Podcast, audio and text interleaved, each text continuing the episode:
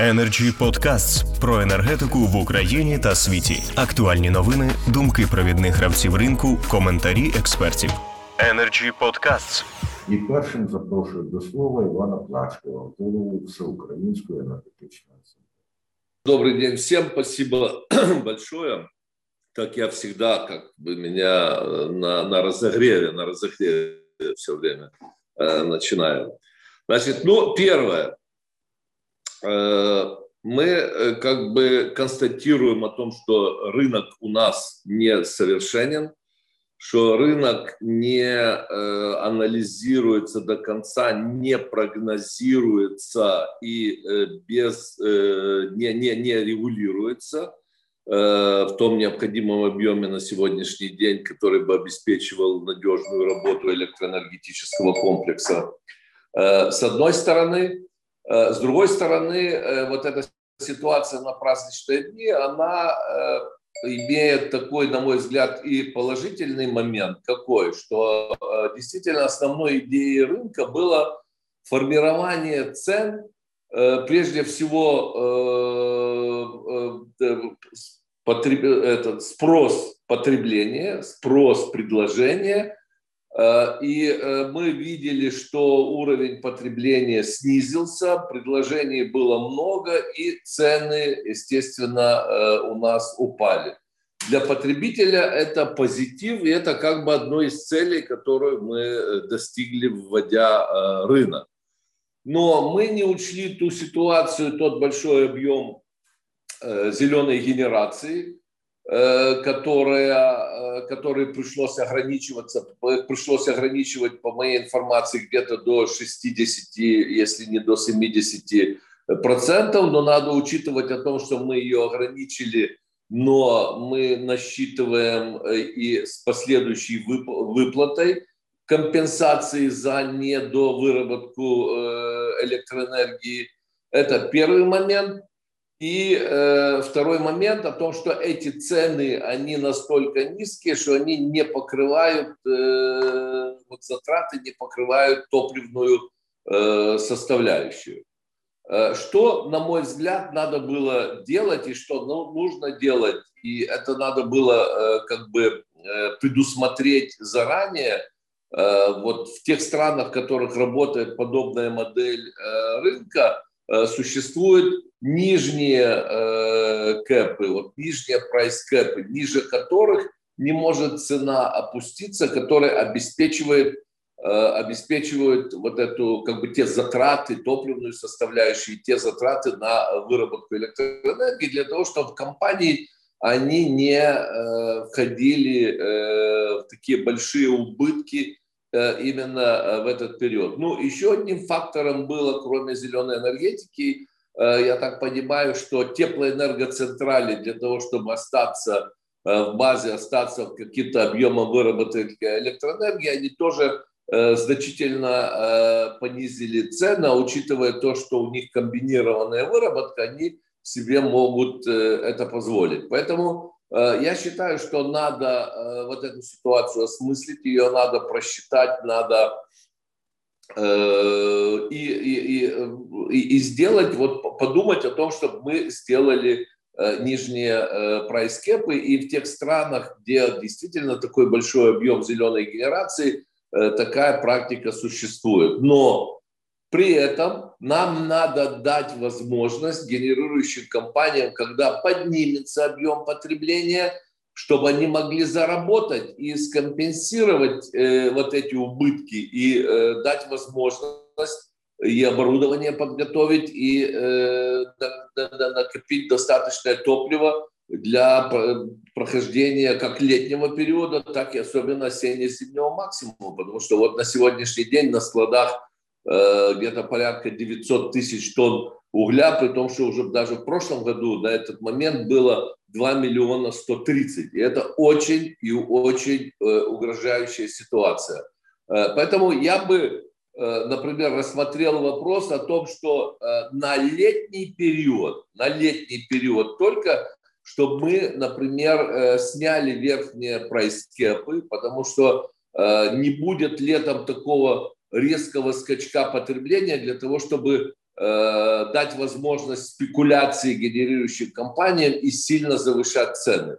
А потом уже ближе к зиме тоже проанализировать, посмотреть и, может быть, их поднять, поднять верхние прайскэпы, а там уже, если система будет сбалансирована, если мы найдем там так называемую там баланс, гармонию вот, вот среди генерирующих компаний, уже в последующем можно отказаться и от верхних прайскэпов. Поэтому, если как бы резюмировать вот мои предложения, то я на сегодняшний день вот считаю, что надо вводить нижние прайскэпы, потому что такая ситуация может э, еще будет и не один раз, особенно с потеплением. Мы не можем прогнозировать, э, какая, как, какие будут температуры, какое будет потребление, какой объем будет выработка э, зеленой э, генерации. И э, на какой-то период полностью убрать верхние э, прайскэпы. В принципе, у меня все по той ситуации, которая на сегодня. Спасибо. Дякую, пане Іване. Як завжди, різносторонній експрес-аналіз і на додачу ще й конкретні пропозиції. Energy Club. пряма комунікація енергії.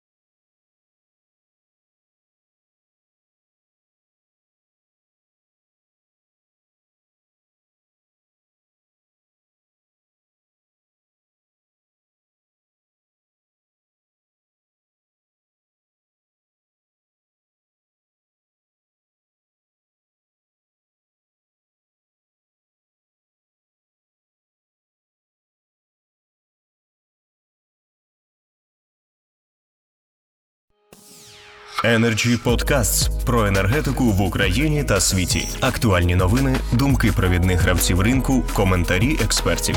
Energy Podcasts.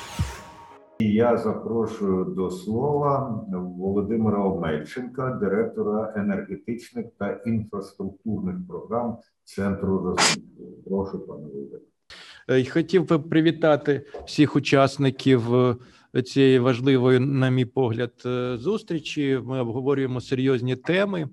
Дійсно, я з Іваном Васильовичем погоджуюсь, що на сьогодні ситуація з цінами критична, і вона загрожує не тільки е, тому, що ми не що наша генерація не не зможе підготуватися до осінньо-зимового періоду 21-22 років е, через дефіцит коштів на паливну складову та е, на ремонти. Ми повинні вивчити ті уроки, які були вже в, в минулому році, коли не було достатньо коштів для компанії енергоатом і шість блоків е, взимку е, значить, енергоатому стояли в ремонті, да, що створило надзвичайно критичну ситуацію, і вимушені були заводити аварійні блоки теплових електростанцій і збільшувати імпорт російської електроенергії. Але знов таки ризики, крім того, що у нас існують ризики,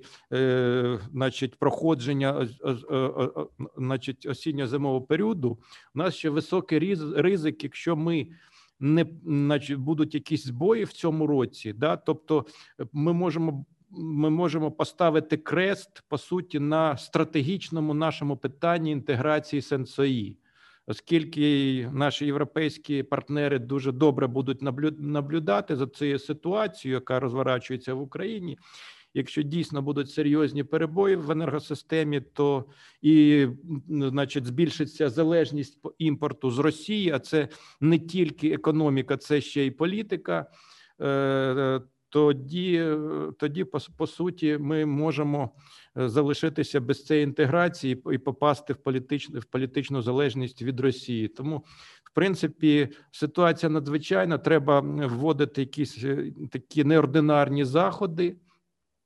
Е, не знаю, чи потрібно вводити нижні прайскепи. На мій погляд, це все ж таки не дуже ринковий механізм. У НКРКП і в Кабінету міністрів, на мій погляд, є більш такі тонкі механізми, які вони можуть використовувати. І я думаю, що було б краще використовувати якісь більш такі ринкові механізми. В НКРЄВ є всі ці повноваження. Ми знаємо, що на енергоринку серйозні відбуваються маніпуляції, е, особливо це стосується ринку на добу наперед, коли е, близько 40% всієї електроенергії продають, е, значить, трейдери. Причому так часто буває, що ці трейдери не, не мають реальних обсягів енергії, так звана торгівля.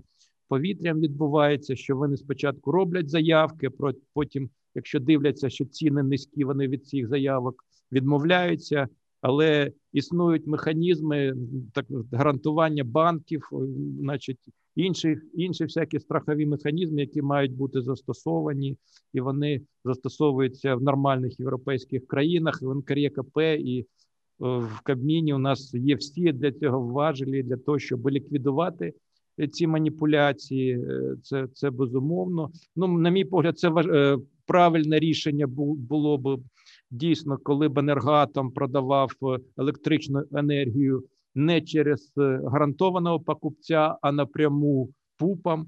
Це рішення воно вже прийняте, і з 1 червня воно відбудеться. Я думаю, що воно теж може позитивно вплинути на цінові якісь е, на цінову кон'юнктуру.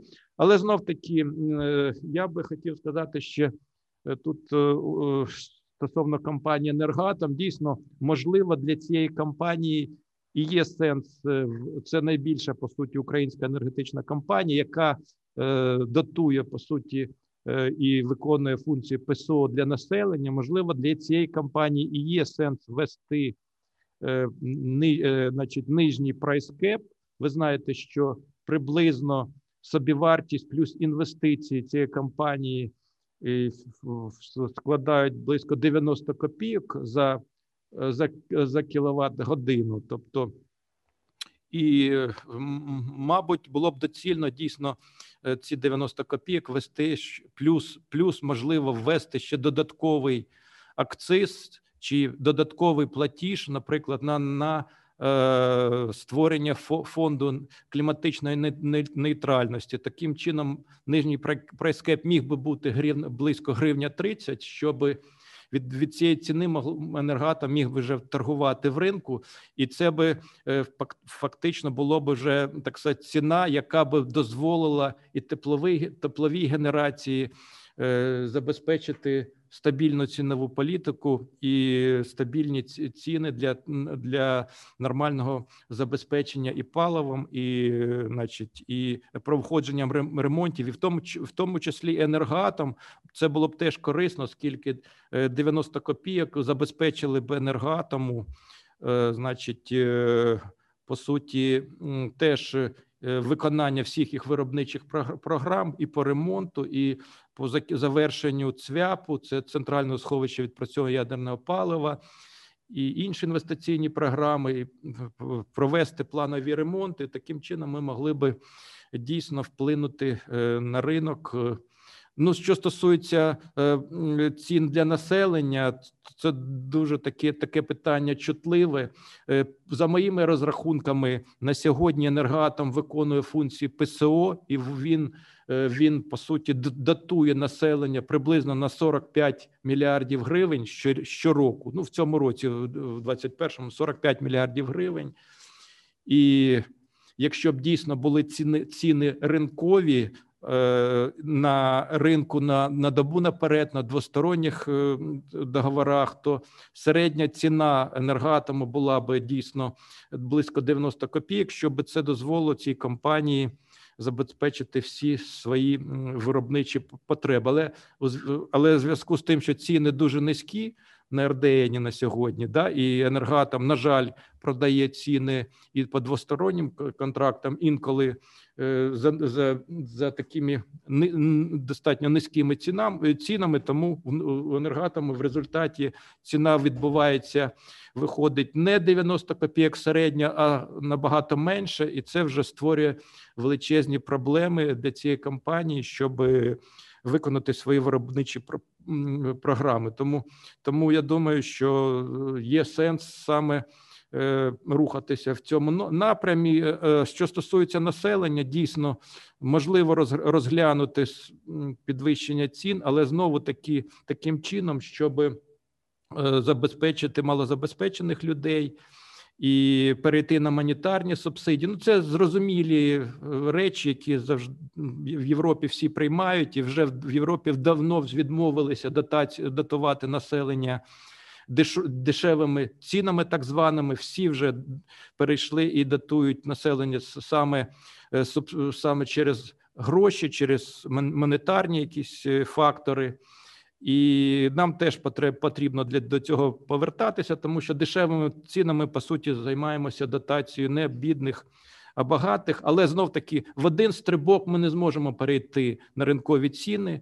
Це повинна бути ще зараз ціна десь гривня 68, Ринкова ціна приблизно для населення за нашими розрахунками становить десь 2,86 без НДС. Але такий стрибок ми не можемо зробити відразу через соціальні якісь.